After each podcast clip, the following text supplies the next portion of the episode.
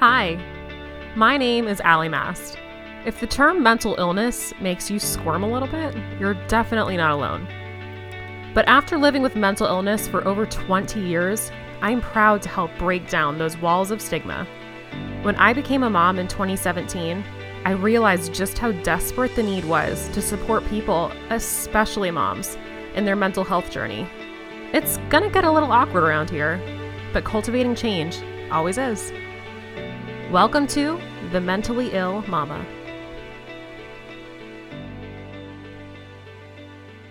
Hello, and welcome to another episode of The Mentally Ill Mama. My name is Allie Joy Mast. I am your host.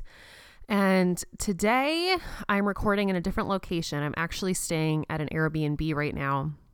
I stayed last night by myself which was awesome. And then tonight, my husband and daughter are going to be joining me, and we get to just have um, some quality time together in a new place. And I'm excited about that. So, the date that I'm actually recording this is March 20th of 2020. And I'm not exactly sure when this will be released yet. So, I have no idea if it'll be recent or not. But if I need to let you know, right now, I, I live in Ohio in the United States, and we are experiencing the pandemic as the rest of the world is of the coronavirus. And right now, what that means is that a lot of businesses are shut down. A lot of people are either not working or working from home or having to go to work and uh, dealing with their kids not being in school. And there's just a lot of logistics up in the air as well as legitimate health concerns. And it's kind of a scary time right now. And it's honestly just very overwhelming. So right now we're we're still in the first week of quarantine, self quarantining. I don't think that's really a word, but in the US, so we we really have no idea how long this is going to go on for and that in and of itself the not really knowing is really hard for me. I have very intense anxiety. I mean, it's not always very intense, but it has been more intense recently as I I know that a lot of people with mental illnesses and those without are experiencing heightened anxiety, depression, obsessive compulsive behaviors. It's it's a lot. Uh, and I just actually want to tell you a little a little story about something that happened to me a couple days ago. And when it first happened, I honestly felt embarrassed, but I don't feel embarrassed about it now. And as I've talked about it with some other people, I've realized that a lot of people have had this experience and it's important to share, especially in a time like this. So, about a little over a week ago, I started experiencing uh, heart palpitations, which is something I had never experienced before. And it mostly happened in the evening, but I also didn't know if that's just because that's when I would finally like not be that busy and then I would just like lay on the couch and I would feel my heart doing weird things and I felt it so clearly. And you know usually at least for me like I have to be really still and quiet and then I'd be like okay there's my heartbeat. But this was like I could be super distracted watching TV really loud and I feel my heart going and it's uh it's you know doing weird things. It's feels off it uh goes fast and then it skips beats and then it adds beats and also, I, as the days progressed, it, I started feeling like um, tightness in my chest.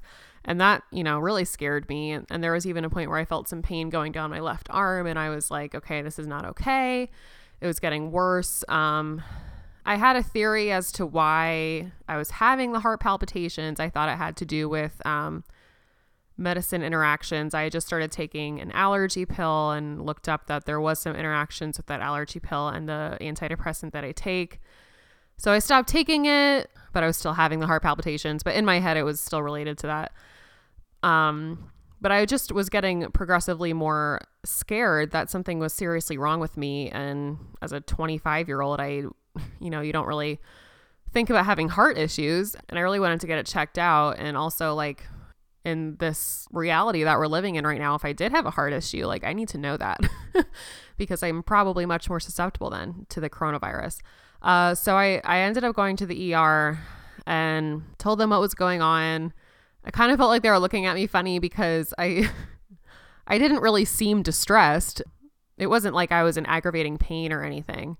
but I just really wanted to get it checked out. And, and they were really kind to me there. And I ended up getting quite a bit of blood work done. One number came back elevated, but my doctor said that that specific blood test, there's a very high percent of false positives. But if it, I mean, don't ask me specifics. I honestly don't know. But the blood test was for if you have a blood clot. And if the number is outside of a certain range, like you could have a blood, blood clot, but also you probably don't. And so they had a CAT scan done, which scared me for many reasons. Mostly my wallet got scared.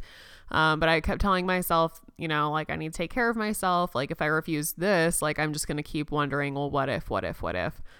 So I got it done. Everything was fine. And as I talked to the doctor, it became evident that this was most likely related to my anxiety. And honestly, when I first got into the hospital, I wasn't allowed to have anybody come back with me, which I was fine with, honestly. I was I was uh, welcoming some time to myself. Um, I got settled. I got registered. I was laying in this bed. They pull the curtain, so I have somewhat privacy, and I just felt this like weight lifted off of my chest, and I felt this like literal sigh of relief, like. I can breathe again. And then I realized I'm probably fine. Like my heart is probably fine, um, but my anxiety is not. And I'm not doing very well. And that was when I first got checked in. But, I, you know, I still was like, well, I need to find out for sure that that's what's going on. Um, so I got discharged. And uh, at that point, I was feeling guilty, which having OCD my whole life um, for me. I, I really struggle with underlying guilt about the majority of things I do. And I was feeling guilty that I went to the ER when nothing was really urgently wrong with me. And I kept trying to get my husband to reassure me he wasn't mad at me. Like he never expressed that he was mad at me, but I was just so afraid that he was mad at me. And I didn't get to bed till like 2:30 that night. And thankfully, my therapist had an opening and I was able to go in um, not the day after that happened, but the following day, which was yesterday. And we talked through it, and she pulled out her.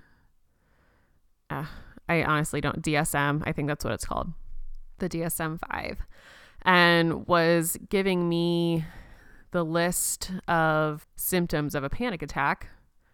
And we realized that I had been having panic attacks every day for five days, and I, but I didn't realize that that's what it was because mentally I was trying to suppress my anxiety. But you can't like fully suppress your anxiety, it's going to come out in one way or another. And I was kind of shocked because I've had panic attacks in the past, and it's more like, um, overwhelming emotion, like crying so hard that I'm like hyperventilating and I can't really breathe. But it's like, it's very emotionally driven. And this was very like physically driven. And I'm not an expert, and I know that there might be people that will say, well, maybe this is what happened, or maybe this is what happened, but I can only speak for myself and my experience. Um, I'm not speaking for you or for your experience. I am in no way a doctor or any kind of a licensed therapist or anything like that. But I do think that sharing my experience can be beneficial, and so that's that's what I'm doing. But realizing that it was panic attacks, it was kind of uh, an eye opener that I really need to take care of myself.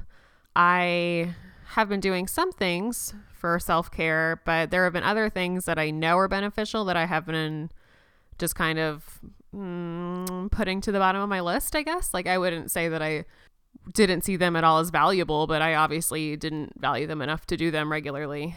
And for me, meditation is a huge thing that helps uh, my mental health. And uh, as a side note, I often feel nervous to even talk about that because I know in a lot of Christian circles, like when people talk about meditation, they get kind of like weirded out by it and they think that it's like bad or uh, not biblical or something. And I honestly don't want to go into a lot of that right now because of my underlying guilt that I feel about everything. I really don't want anybody's opinions about that. And it isn't that I'm not welcome to learning. I am, but not from like I, I want to, if I talk to someone trusted about it, I will. But uh, I actually think that meditation is very biblical and very healthy. And you can always do things in an unhealthy way. Um, but you also can do them in a healthy way. And anyway, I I figured out a way to make that happen for me. And I felt my anxiety levels decrease. They didn't disappear, but they decreased. And anyway, I it's only been a couple days since that happened. Um, and I'm still trying to process it and like it's just so it's very very difficult for me. And I shared about it on my Instagram and I had uh, numerous people message me that said that they actually had experienced something similar and one girl said that she's been currently experiencing something similar and was like thinking about going to the hospital because of it. And it was I guess like I just didn't realize how normal it was for heart palpitations to be a physical manifestation of anxiety. And I am in no way saying if you're having heart palpitations not to get it checked out, by the way. If you are not feeling comfortable, like please go get it checked out. I'm honestly very happy that I did. Something could have been physically wrong with me. Um, thankfully, there wasn't, but that doesn't mean it, it couldn't have been. So, the moral of the story was I realized that I need to take care of myself. And in this this strange time that we're living in, where so many of us are trying our best to be responsible and not only think about our well-being but the well-being of uh, the greater population and the vulnerable populations, which I think is so incredibly important. And I do believe that I have a responsibility to my fellow human to not spread this disease and not um, do unnecessary things, not to be disrespectful and not to diminish the experience of those that do have it and those that have other illnesses that because of the, the pandemic going on are not able to have the same access to care um, or be able to be with their loved ones in the same way. It is a very difficult time. But if you have mental illnesses and if you don't, because I think, like I said, a lot of us are experiencing heightened anxiety and other heightened maybe you're feeling depressed or maybe you're feeling obsessive about something. I mean there's a lot of different things. I'm, I'm just speaking to the things that i'm experiencing. So if you're experiencing other things they're just as valid. I just i'm only speaking about my experience right now.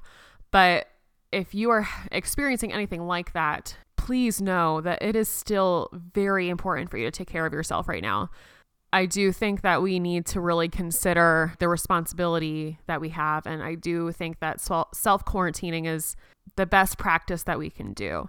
But that doesn't mean that we have to just put our needs on the back burner. I do want to note also that we are all in different positions and we have varying access to resources. And I am not negating or denying that. Like, I'm already in therapy. I was able to go see my therapist. We are now going to be switching to an online platform, which I'm excited about if you are struggling and you don't have access to resources that I mentioned, like you don't have a therapist, um, you're not able to get out of the house, there is always something you can do. Always, always, always. And the very simplest thing you can do is breathe. And I know that many people talk about breathing, and it can sound cheesy or dumb or a lot of different things. But let me tell you, the number one thing that I can do on a regular basis to calm my anxiety is to breathe. And I'm actually going to walk us through just a very simple breathing exercise that is most beneficial to me.